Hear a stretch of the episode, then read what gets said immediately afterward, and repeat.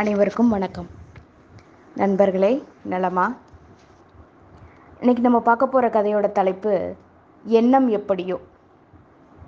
கதைக்கு போகலாமா ஒரு நண்பகல் நேரம். மத்தியான வெயில் கொளுத்திக்கிட்டு இருக்கு. மரத்தடியில் ஒருத்தன் நல்லா படுத்து தூங்கிட்டு இருக்கான். அந்த வழியாக வந்த விறகு வெட்டி அவனை பார்த்தான். கடுமையான உழைப்பாளியாக இருக்கணும் போல.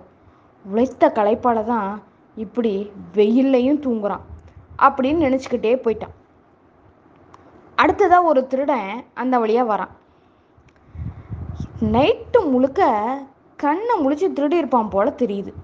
அதனால தான் இந்த சுட்டெரிக்கிற வெயில்லையும் இப்படி அடித்து போட்டது போல் தூங்குறான் அப்படின்னு நினச்சிக்கிட்டே போயிட்டான். மூன்றாவதாக ஒரு குடிகாரன் வந்தான்.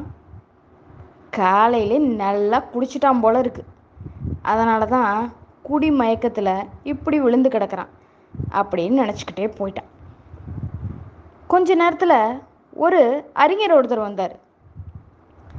இந்த நண்பகலில் இப்படி உறங்குற இவர் முற்றும் துறந்த ஞானியாக தான் இருக்கணும்.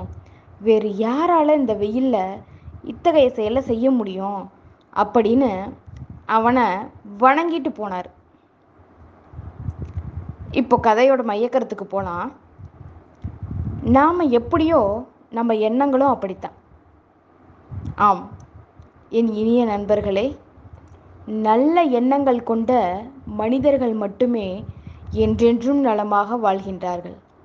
அவர்களின் முன் முகத்தில் புன்னகையும் பொலிவும் கலகலப்பும் மின்னும் மிளிரும். நல்ல எண்ணம் உடையவர்கள் வாழ்க்கையில் ஒளிமயமாக பவனி வருவார்கள். ஏனெனில் தூய எண்ணங்கள் நிறைந்த இதயத்தில் தீய சிந்தனைகள் உதயமாவதே இல்லை.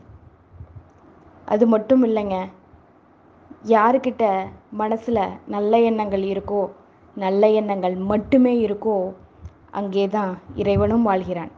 அப்படித்தானே? நல்ல எண்ணங்களை மட்டுமே விதைப்போம் நல்லவையை அறுவடை செய்வோம். நன்றி.